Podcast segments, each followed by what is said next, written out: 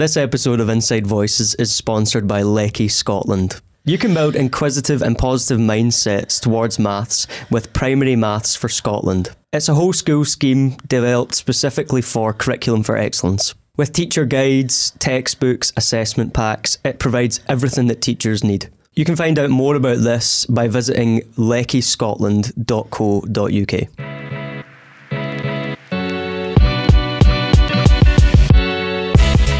Welcome back to another episode of Inside Voices, a teacher podcast made by teachers for teachers. I'm your host, David. And I'm Laura. And remember, in here, we use our inside voices. Okay, this week's episode, we're going to be talking about the evolution of education, how education changes all the time. It's changed since I was at school. It's changed since I became a teacher. Can you just, right off the bat, Laura, tell us one way that education has changed for you since you were at school? I think it has to be taking learners' needs into consideration. Not that that didn't happen when I was at school, of course it did, but more so based on just ability, I would say. So it's just, okay, you're really strong with numeracy, so you're in the top group or you're in this group, whatever it was. Ability-wise, that was taken into account, but I think in terms of like well-being and general, you know, like awareness of neurodivergent learners, all of that, at least from a child's perspective of what I perceived it to be when I was in school, I'm sure obviously well-being was cared for in that time, but I would say now there's a far greater focus on the kind of child as a whole rather than just their academic ability. You know, like, I think in general now, every school is very aware of the needs of a child in terms of, you know, sensory needs, in terms of processing needs, in terms of academic ability. Like, there's so much that goes into it rather than just it being if you're, you know, strong with maths or not so strong with maths. Like, I think there's more to it now. Yeah, so what I thought we could do, which would be interesting because that's a really good point, and I think we get to that towards the end of our discussion because that is where we are now. But I think what it would be good to do is if we went back in time for a little bit. Oh. Do you know much about the history of education as a teacher? As a teacher, no, because I mean, I was brought up when, if you're in Scotland, this will make a bit more sense, but I was kind of the last previous curriculum year. Mm-hmm. So curriculum wise, I've only taught Curriculum for Excellence, and I didn't learn through Curriculum for Excellence, but because I was like kind of bridge between both, I guess I had some experiences of it. But I would say my experience of school is probably relatively similar to now. It's not vastly different. Obviously there's technology and like we've spoken about before in the technology episodes and things. So if you want to go back and listen to that, I'm not going to repeat myself about it, but there's obviously the times have shifted and those things have come into the classroom, but in general, I would say it's pretty similar, but I'd love to know a bit more. Well, let me tell you, because I've been doing my research. Oh, he has. He's been doing his history research. I'm really interested in history, to be honest. And I literally did a quick search on what education was like back in the day. So here is how education, for anyone that's interested, has evolved. This is like brief, like whistle-stop tour of education in the UK in the last 150 years. Politically, in terms of actual, I'm going to give you education acts. Acts, okay. Oh, he's going deep. The right. First. Okay, so Education Act 1870. Heard of it? No. Love it. Listen, read it. Yeah, I read up on it right before we came in, of course. So essentially, that spread education throughout England and Wales, and eventually, and I think it was 1872, made it to Scotland, and that basically widened education from like religious schools and made it like state sponsored, basically. So education was given to all. Then in 1880, they had another Education Act. And that Education Act meant that it was compulsory to go to school. So the one that kids don't like too much meant it was compulsory. But actually back in the day, kids were still working. Yeah.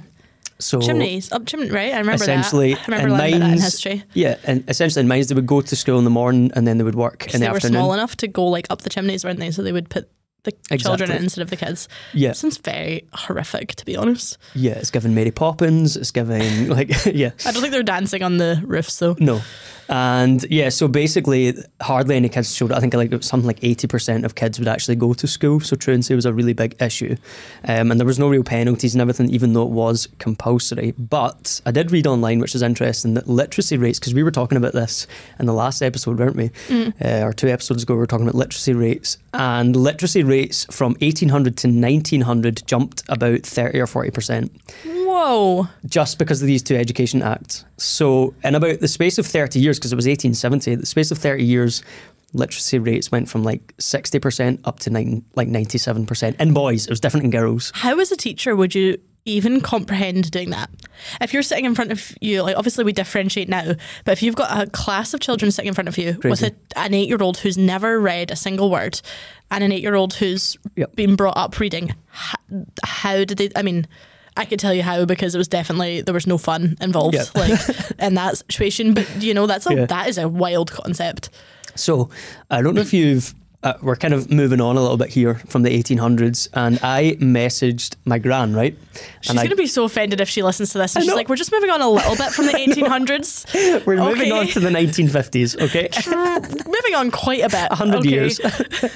So I messaged her and I was like, I'm really interested. She was a teacher, but I was really interested to see what she did at school. And how her day at school as a child was. She did say she couldn't remember much of it, or the memories that she had were interesting. I want to pull out some of the memories that she had. So first of all, and this is, you can jump in at any point and say like how different it is and everything. So this is hilarious. I thought this is brilliant. In primary 6 and 7, she went to a small country school. In primary 6 and 7, the headmaster was her teacher. Okay.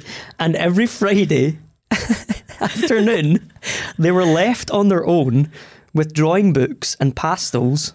I don't know, like crayons, oil pastels, that kind of thing. Because he went to the bank to withdraw money for what she thinks was the teacher's wages. Can you imagine waiting at your head teacher's door, like, can I have my wages, please? Like on a Friday? Please pay me. Like, please pay me for what I've done. And the class is just sitting on their own, drawing for the whole Friday afternoon. Like, isn't that hilarious? Oh my gosh. Okay, wait to hear this. So the school day, this is quite common. The school day started with them reciting the Lord's Prayer, and then there was a Bible story. So they had that every day, which is totally different now. Mental arithmetic, spelling from a book, all this is kind of stuff that's continued on. It's pretty normal. Reading, writing and arithmetic. Exactly. She used a slate and a slate pencil, which I was actually saying to you is quite interesting because I've kind of gone back to that. Yeah. Like, we use whiteboards, but then I went for those... The writing tablets. The writing tablets. LCD ones. Yeah, exactly. They're quite good. They had an open fire in the classroom. Can you imagine the risk assessments? The risk assessments you would have to do now. Like, the risk assessments for that would be 100 pages long. Awful. She said that the slate and slate pencils were not good for teacher nerves. Apparently they used to set teachers off because of the scratch. Oh, I can imagine that sound in my head. Ugh. They had to do the 11 plus. There was no supervision at break. Do you want to explain what the 11 plus is? Because if anyone's listening to this who maybe isn't here, like based in the UK. Yeah, so the 11 plus is like an entrance exam into high school. We don't have it in Scotland anymore. No. The only place I know that still have it unofficially is Northern Ireland. I don't know about England, but Northern Ireland just did away with it. But then academies SATs, do their own. I don't know what I don't know if that then determines what school they go to. Because I know there's still academies in England. Like my high school was an academy, but I didn't. So I think previously that would have been the school people went to, but I obviously just went because it was my catchment. Yeah, and I think the way it's done now is that. This could be completely wrong, but I think schools set their own, whereas this was like government. Yeah. Everyone sat the 11 plus. You know, someone's going to come for you for that because you said this once in an episode and someone was like, why would you not just take 2 minutes to Google it before you come on? Because we just think of these things. I've just finished teaching all day. Within the conversation. I don't want to stop to be like, hang on, let me Google that. Honestly, this is amazing, this, right? She said, my gran said, if she listens to this, she'd be like, why you call me gran? I literally call her grandma. Class tests were common, but we were always seated according to ability. So if you were smart, you went to the back. And she said, the slower ones at the front. So if you weren't as smart, you came to the front. And if you were smart, you went up to the back. That's savage. How awful is that? Yeah. Like, imagine you did that nowadays. Number one, you had a fire in your class. Number two, you ditched the class to go to the bank. Go to the bank. And then you sat them based on ability. You just wouldn't get away with that. If you're going to the bank, you'd be gone for about 3 days, try to find one that's open nearby and hasn't closed down. Exactly. The last thing she said, just to kind of finish this era off, is that she went to school over the period of decimalisation. There's a big bit of evolution. Yeah. So we changed from base 12 to base 10. And she said that actually she couldn't understand why that would be easier. Like, why is 12 not easier? And that it took her years to actually get. I can't even comprehend trying to teach a base 12 system. Crazy. Like that, in my head, 10 makes sense, but that's just because that's what I've been brought up with. So I suppose, like, your grand depends on what you've been raised with and what you've been taught. Do you know what I find is really interesting about the evolution of education in this country is the evolution, the rapid evolution right now of behaviour, because I also messaged my mum to ask her, so you're talking another 30 years down the line. You're talking now the 70s for primary school, I think, not to give away our age, but the 70s or the 80s. And she put in hers, I'll just read it here, she said, the belt was still legal, but only ever implemented in high school. Oh. So when she went to primary school, the threat was there in primary school, and the primary 7 teacher belted a chalk hand, like a hand that was on the desk. I don't know whether it was a handprint or like something made. The first day of school, which left them in no doubt of what was expected of them. Oh my gosh. Could you even imagine having a belt? That's, I remember, like, my parents tell me stories about the belt, and they said that my mum said she got it like one time, I think, but she was standing like the classic like this, and she pulled her hands apart. But then it hits her legs, no? Yeah, but I don't know why she did it. She pulled her hands apart, and then she got obviously in way more trouble for that. So, but horrific. I can't even imagine though as a human being doing that to somebody else. Like as a teacher, obviously if you're in that situation, that's you've been your career the whole time. But how could you even imagine doing that to another human being? Never mind a child. She just said in hers that they got an hour and a half for lunch. What? That sounds fun. An hour and a half for lunch. Oh, but did they not have like a really long day? Maybe, I don't know. Like were they maybe in from like 8 till... She didn't say how long it was, to be fair. Girls all wore skirts. Everyone wore ties from primary 1. School trips were taken in parents' cars. We didn't do polo shirts in my school. Like when I was in primary school, we were shirt and tie the whole way through. Oh, wow, which is like posh. What I prided myself on being able to tie a tie. So when I started teaching, I was like teaching, you know, primary 5s, and they didn't know how to tie a tie. I'm like, how do you? I mean, primary 7s don't know because sometimes they just wear polo shirts the whole way through. I mean, this is really interesting, right? We've spoken about, and this is the last point. We spoke about the involvement of us in the children's lives, and the last point that she wrote there was children sorted out their problems themselves with very little adult involvement. Do you think that's the case nowadays? I think some children, yes, but I think that's a skill you need to learn, and as a society now we are far more likely though as a whole, not as just like children, to talk about how we're feeling about things, whereas do you not think like in the time when our parents were growing up, stiff upper lip. It was like shove it under the carpet. You're sad. Oh well, get over it. Yep. You know, like no one cares. Exactly. Yeah. Whereas now it is obviously we highlight the importance of making sure you're not doing that. Yeah. So it's hard to regulate emotions when you fall out with a friend. Yeah. But it's just that it's maybe not that they solved it themselves, but that it was just not really solved. If that makes sense. And then they forget like a week later and they're friends again. Because that's just what kids do. Yeah, exactly. Yeah, I think it's interesting to see those kind of shifts in approaches towards how we actually view learners. Like what you said was, so kind of to swing all the way back around to your point, or as you say, to circle back to your point, to kind of come back to it. The way that we view learners, I think, has been the biggest evolution. So if you go back to my grand's day, they left them on their own every Friday afternoon. There was a fire. That's a major health risk. First of all, a major health risk for the school burning down. Like it's not even like, and then obviously they're viewed primarily as learners. They're viewed as very utilitarian, like you are here to learn. Yeah. Whereas now you would say it's different, wouldn't you? Oh, you're also there to be nurtured. You're there to be, as a teacher, you're not just there to teach them the academics, you're there to teach them the life skills. You're there to generally shape them as a person. Now, obviously, again, something we've spoken about before and should really stop saying that because there's going to be, we've spoken about everything at some point in this episode or this podcast, but that kind of influence a teacher has on a pupil can't ever really be underestimated, but that's probably an evolution of a more modern day approach in teaching where you're again viewing the child as a whole and all of their needs sort of encompassed into the school day, and you're not just shaping them academically, whereas previously in education, if you think back in my head, I'm thinking of, I don't know if everyone did this in Scotland, but did you go to a Victorian classroom?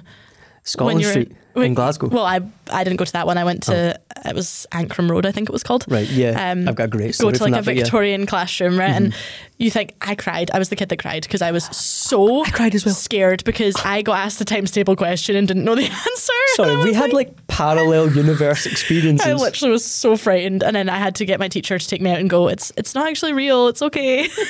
And talk me through and be like, it's not actually happening, it's fine. Yeah. I had the exact same experience where we went and we were doing a spelling test, right? And you went up and it was all cursive. So the letter P in cursive looks like an H to me.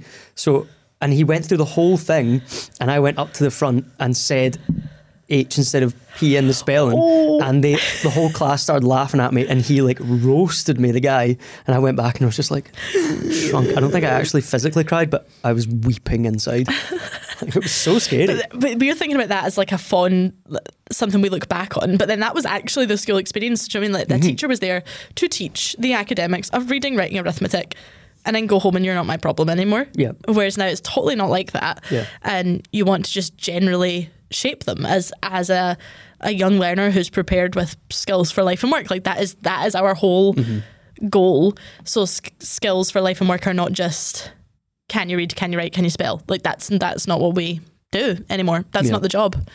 I know, and you know, a kind of common pushback on that you would hear is, and I want to get your thoughts on it, that you would hear is that, you know, that's too much for one person to do.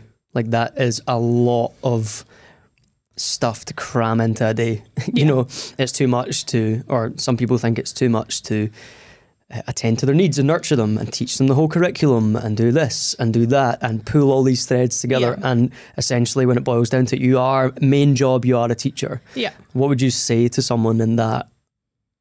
Like it's not an argument, but if they pulled that out on you, what would you like? Well, that's that whole argument of Bloom's and Maslow, isn't it? Like Maslow before Bloom's. Like you can't, you know, you've got to meet basic needs before any learning can take place. Like explain Bloom's and Maslow just in case. So Maslow is your kind of hierarchy of basic needs. I'm like, just in case, you know, explain it to me. I actually can't remember the full hierarchy of needs in Maslow, but it's like, you know, you're able to be, you've got food, you've got water, you're comfortable, you're safe, like all those things. Yeah. Your basic needs to survive. And then Bloom's is your higher order thinking skills. So create is the top, I think, creating, that kind of, those kind of verbs.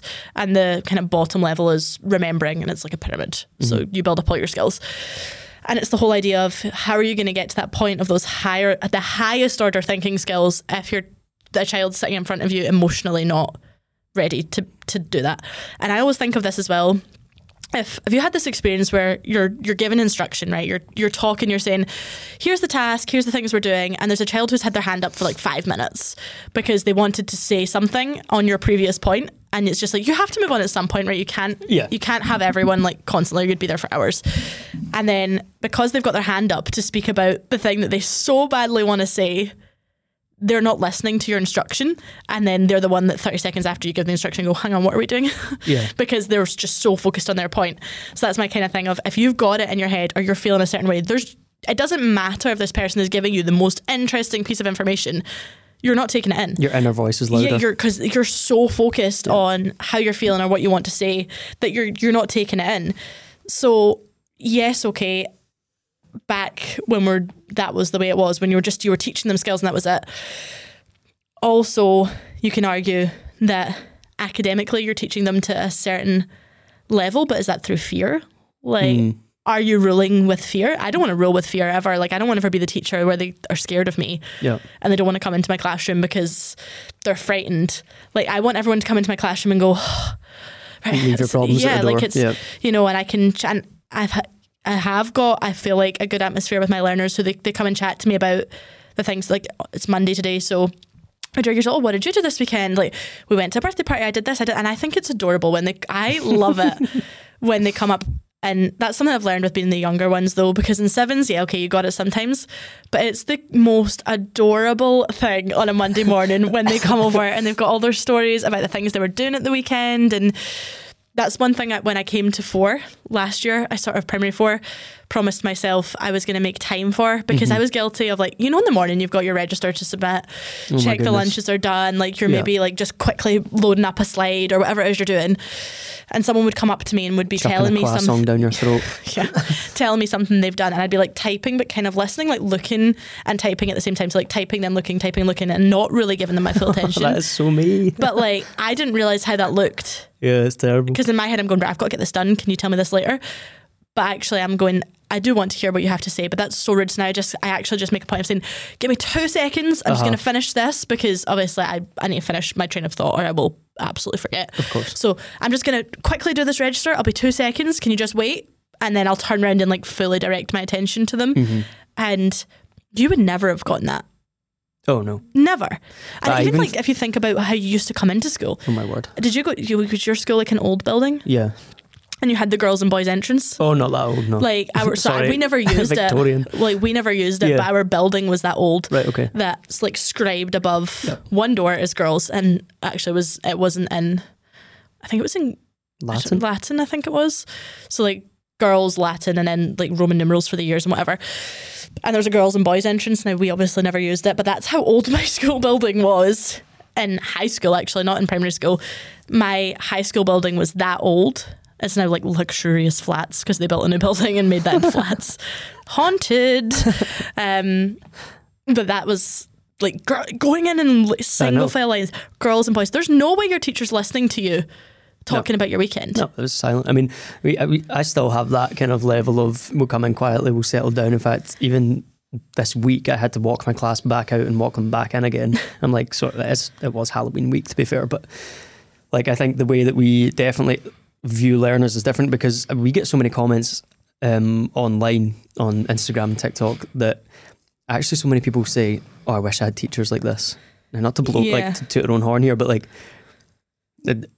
they said, oh, I would have listened so much more if I had teachers that were fun, or I would have listened so much more if I had young teachers that were engaging and that kind of thing. Yep. To them it was old kind of snotty teachers. Now that's not everyone's case, because my mum in her notes said like she loved all of her teachers, but they ruled with fear. But I suppose if you're a pupil who isn't, like if I think of neurodivergent learners now and how much we understand about that, take it back 50 years, nobody would have understood that because it wasn't things like the dunce cap and it wasn't anybody's fault that we didn't understand it. It just, there wasn't the evidence, there wasn't the science, there wasn't anything there.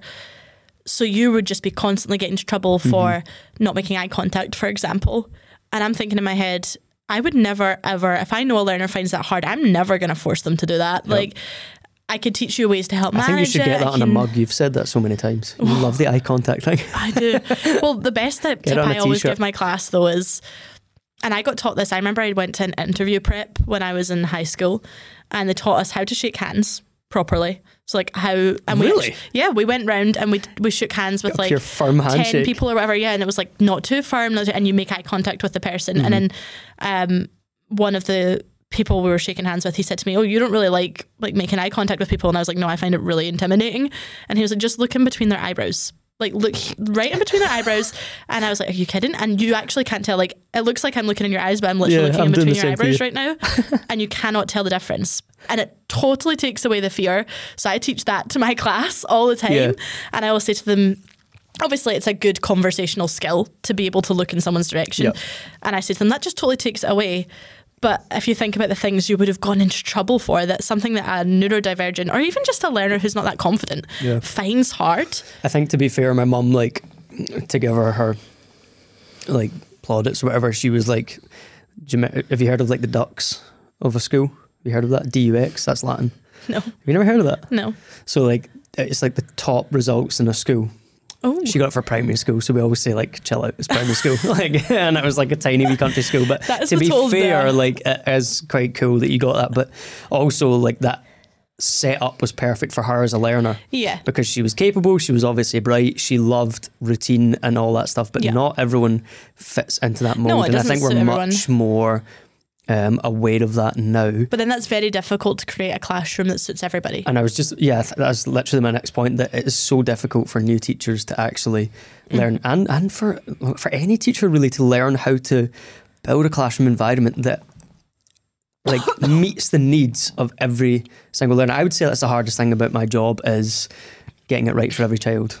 Especially with a new class, because you've got to adapt it every year. Mm-hmm. Every class is so different. They could be the same stage, but you are playing a different ballgame every single year.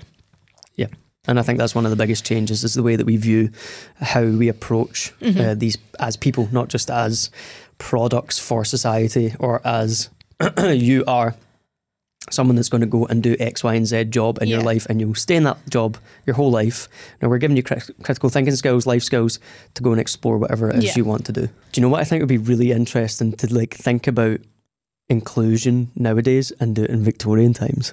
Like, so for example, one thing I do in my class, right, is brain breaks all the time. Every 40 minutes I'm taking a brain break. You don't realise you need them until you do them. I know. And we've talked about the research behind it before, 40 minutes being the kind of limit of a child's attention span nowadays, that kind of thing.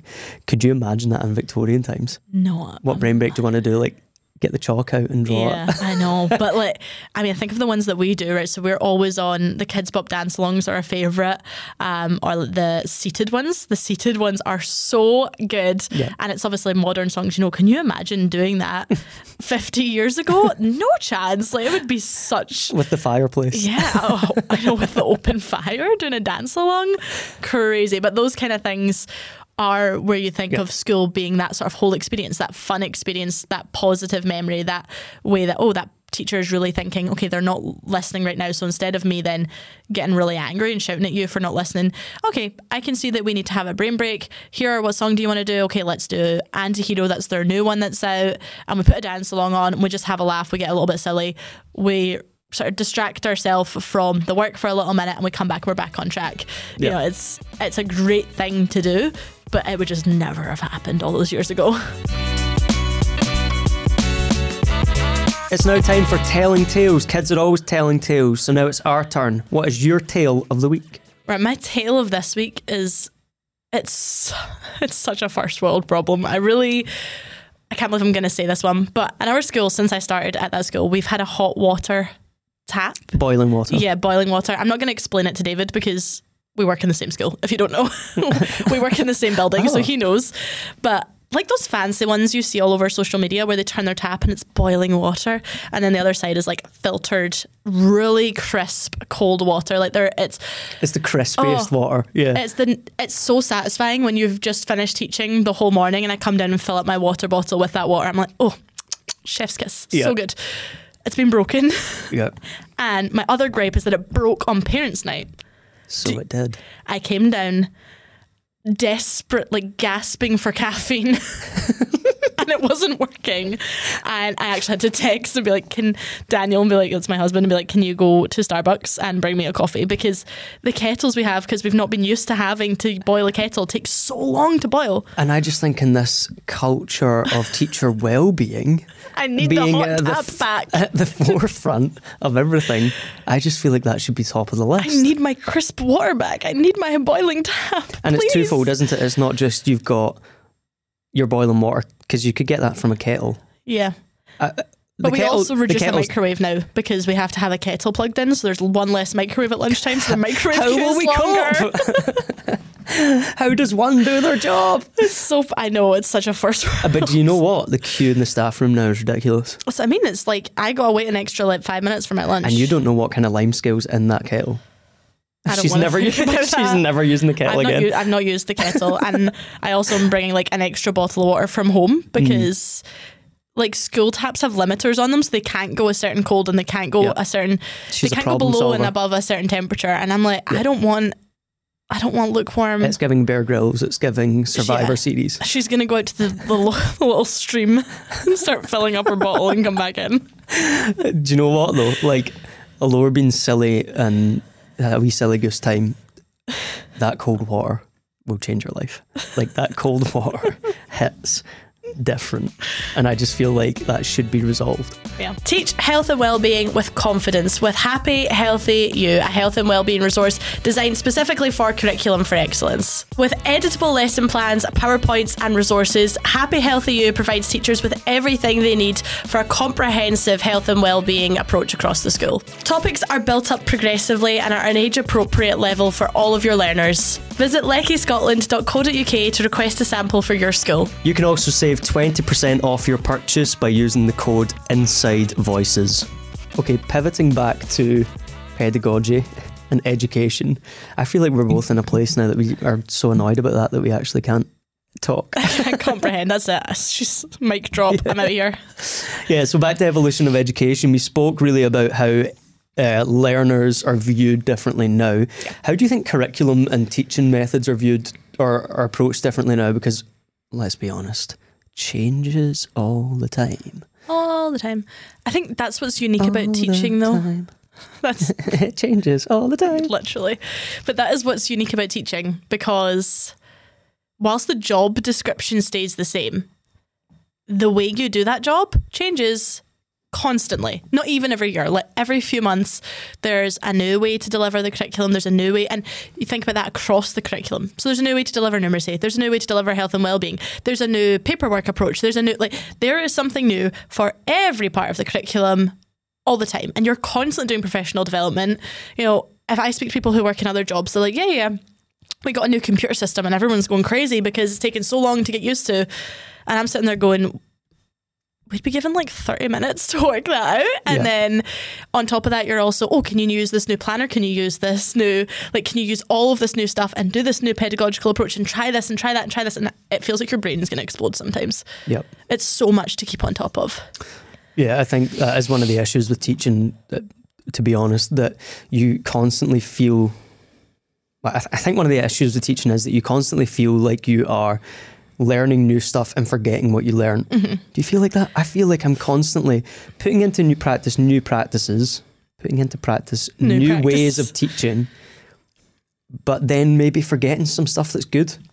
And I want to be the person that learns and puts new things into practice 100%. If there's new stuff, I want to be the person doing it. Oh, I want to try it 100%. Yeah. But then I feel like sometimes I look back over the last 5 years and I'm like, oh, I was doing that and that was great. It worked really well. Also, I find it's quite hard to then judge the success of new practices you've put in place when it's changing like a year later. Yep. You know, like you've just learned how to do something new in a subject or in a curricular area or a bit of paperwork, and then it changes again. And it might be that it's changing for the better, but in my mind, I can't, I'm trying to balance out, say, right, okay, how do I measure the success of this last change? And now I've got another change and I can't keep up with it sometimes. That is a really hard part of the job, is try to keep up with that. Like you said, you want to try it, you want to change it, because presumably changes are for the better, right? But if it's research-based, of course. You find yourself sort of looking back and going, wait, but hang on, what was good about the last change and how do I keep that and maintain that, but then also add this new change in? Yeah. You know? Yeah. And well, we can kind of boil it down and talk about what you think is the best changes in the last whatever, how many years. But I think one of the biggest changes in the last, I don't even know, 20 years is our focus now on child-led, student-led, pupil-centred. Pupil voice in general. Pedagogy, would you say? Yeah. Rather than the utilitarian, I have got this information for you, here it is. Now, there are benefits to that 100%. People's general knowledge was probably much better. Yeah, in those three subjects though. Yeah. Like, think how much the curriculum is so broad. I know, but I'm just like giving it, like you wouldn't wipe out a whole way of teaching, because no, definitely it was, not. You know, 50 years ago, I think it definitely had its time, it definitely had its use, and there were major benefits to that for a majority of people. But now I think we're pushing towards more than a majority, we're pushing towards the whole. I think, but I think it's actually, pupil voice is one of those things, when you listen to some of the things they say, you kind of have a bit of a light bulb moment yourself, and you go, oh, okay. Because sometimes you ask, right, okay, we do learner conversations, right? So I was having a learner conversation about, we were talking about writing. And I said, right, okay, is there anything you like that we do in writing? And actually the majority of them said, I really like just getting time to write. And I thought the majority of them were going to come out and say they didn't like that. Wow, okay, yeah. But the majority of them said, I like being given like an hour and a half just writing time. And I was asking them to explain it a bit more. And some of them were saying, you know, if we could maybe kind of like, we've done this before, but if we can maybe do the planning the day before, like 30 minutes of it, and then the next day you say, okay, you've got your plan in front of you, just go. And we don't do any teaching. We just sit down and we write. Yep. And that kind of took me by surprise, because I didn't think they were going to say that. So pupil voice, and that's also a confidence thing, right? That if your students can sit down in front of you and challenge you politely, that is a real like tick box for me that that's a good teacher sitting in front of you, because your students are comfortable with you to say, like comfortable enough to say, I like this, I don't like this. Yeah. Which takes a lot of confidence. Oh, I would never. Yeah, they can deliver it politely. So you've taught them how to disagree with respect. Really hard skill to do. A lot of people could learn how to do that. Like a lot of adults need to learn how to do that. And then they feel valued enough that you want to listen to them. So if your pupil can sit you down and kind of challenge your thinking, tick for me. Like you're doing a good job as a teacher. Yep. Yeah, I think so. I think there's obviously been big shifts in terms of daily practice that's come because of this. Like the biggest evolution obviously being the pedagogy shift to child-led, people-led, rather than, well, obviously it's teacher-led as well, but rather than just purely I'm going to stand and chalk and talk here. And I think one of the benefits of that, again, as you say, is pupil voice. But I think one of the benefits as well is not just pupil voice, but choice as well. Yeah. You do this in your class. We've mentioned it once or twice. Magnificent Mondays. Well, we do it on a Thursday, so if I called it that, that would be a bit strange. Terrific Thursdays. That is not alliteration. Terrific Thursday. Howdy. Thoughtful Thursdays. No, we don't actually have a name for it. So. Well, anyway, the best way to do it is if you want to give your pupils some choice, you want to give them some choice in the morning, and they can choose when they do their tasks and how they do their tasks. I always get so many questions about this when I post a TikTok about it. Like how, to be fair, I've still got questions. How we set it up and how that works and how you manage it. And I got a lovely email actually from someone who was asking how, because she was teaching at the same stage as I am, how it's managed and things. And so basically the way it works is the children come in, I do it on a Thursday, you do it on a Monday, and from like first thing in the morning up until, now I teach primary 4, you teach primary 7, so this is older ones, they come in the morning at 9 and they have until 12, so I cut it off at 12 so that we have 15 minutes to tidy up, and until 12 they can complete their tasks at any point. So I always give them 3 tasks, usually 2 independent, 1 teacher task, but some children might have 2 teacher tasks, 1 independent, just depends. To do, and they're up on like a whiteboard, the instructions are up, they know how to do it. It's usually something that they are pretty confident with. So like our independent task right now is always we've got a handwriting thing that they're doing right now because it's just what we're working on, and then the teacher task might be over with me like doing something, a new concept.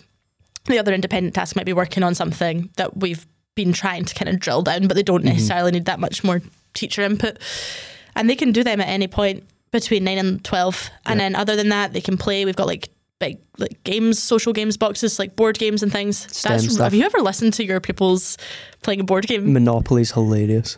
But it's funny who's the mediator in the situation. Yes. Like, I think it's so interesting listening to some of them mediate a situation, because it's never the ones you expect.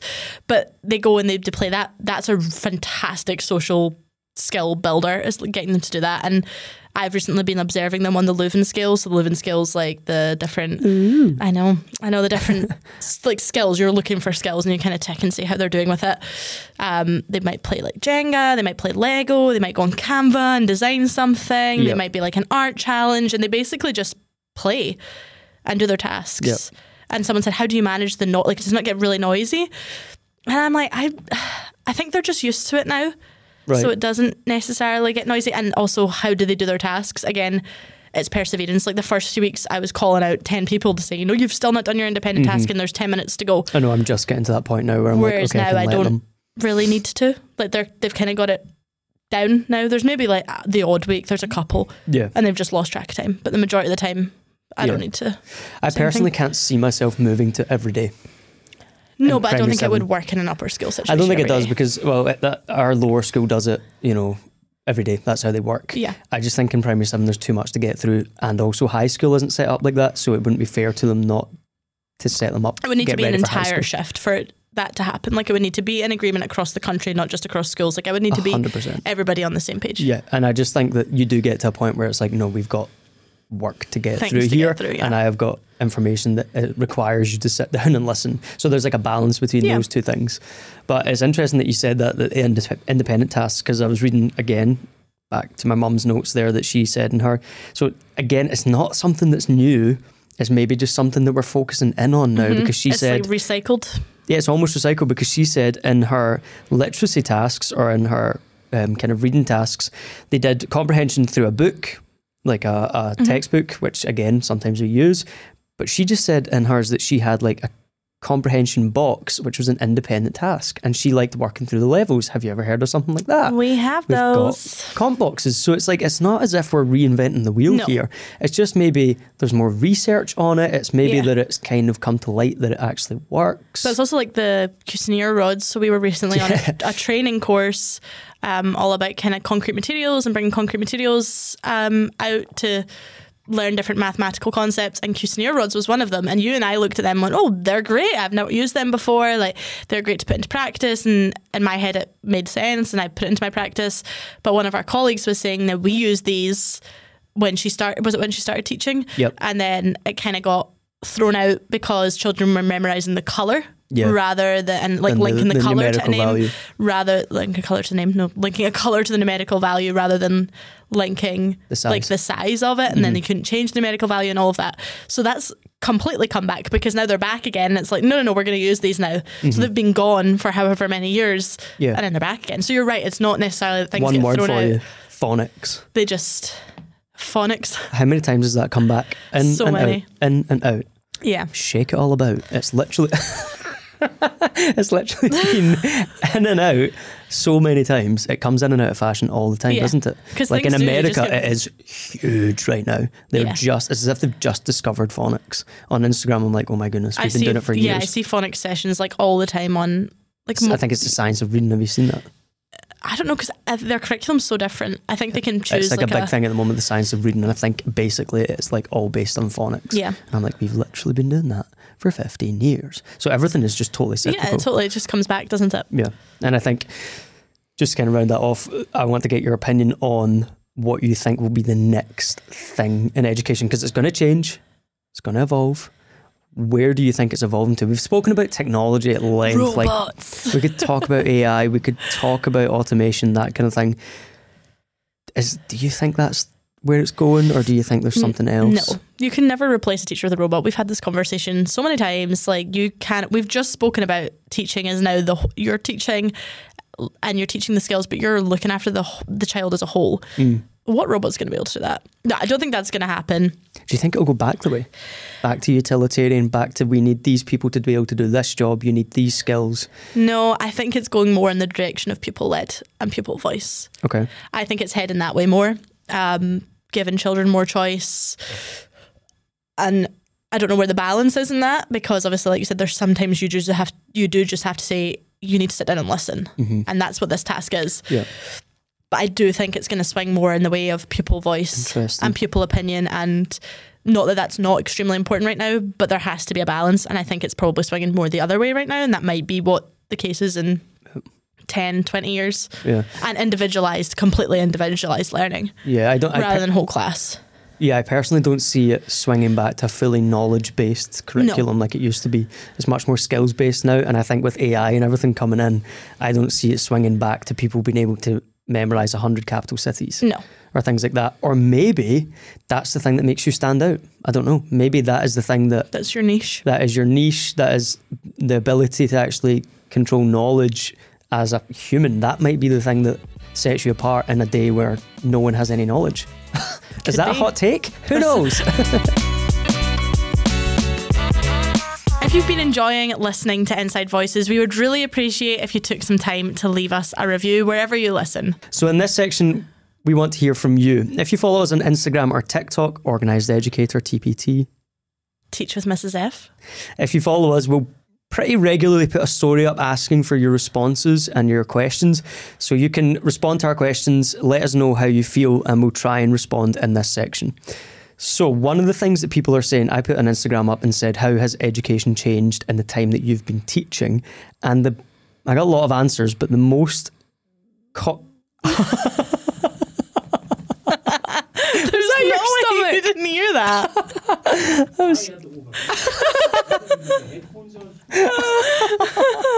That's staying in. The most common response I got was about paperwork. For example, this one here, paperwork and tracking check-ins are more important now. This one here, much more paperwork now, focus on the child. Trying to focus on the child rather than the paperwork, but it's difficult. It's just documenting everything, isn't it? Documenting everything. Everything is documented. Yep. Again, this one here from, I can't even say their name. I don't even know what it is. More expectations on teachers. I think we've spoken about that. That's kind of what we spoke about when we said that it's no longer you're just teaching the skills, you're everything. Yeah, and this one here, interesting. Increasing focus on interventions and catch-up paperwork rather than frontline teaching. Attainment gap, COVID gap. Yep. So would you agree with those? Yeah, I think all of those things are, I mean, we've only been teaching 5 years, so it's hard to say. But even in that short space of time, the paperwork is a big thing for me. Yeah. I don't know if I was just maybe when I was newer, I didn't really care if I stayed till like 6, 7 o'clock at night. And I was like, yeah, okay, that's fine. And now I'm a bit more like precious with my time. Mm-hmm. But the paperwork now, there's paperwork for everything. Yeah. Not that it's a bad thing. I think it also gives, teachers something to look back on and say, oh, I actually documented that and I can go back and check, Yeah. It means you're not just going, oh, I forgot, or it's down and it's good. But I would say that's definitely, even in the last 5 years, something that's completely different. There's so much. I think it changes from establishment to establishment as well. You go to a different school, it's different at different schools, different council, that kind of thing. I've experienced that moving between schools, and the differences you got to pick up quick. Like you got to know exactly what is expected of you, and that took me a little while, to be honest. But I think I would agree with the comments there that people have made that paperwork is much more focused on now. Everything has to be documented. Yeah. You've got all of your pastoral notes, you've got all of your interventions and things. Everything has to be written down for good reason. Like that's not a gripe. It's just an added thing that you need to do on top of everything else. On top of everything else. If you want to get in touch, just go to our Instagram or our TikTok. Again, organisededucator_TPT or Teach with Mrs F. And let us know in our comments or in our question sections your thoughts. Thanks for tuning in to this week's episode of Inside Voices, a teacher podcast made by teachers for teachers. Tune in next week when we're going to be looking at the subject of being a student teacher. And remember, in here, we use our inside voices.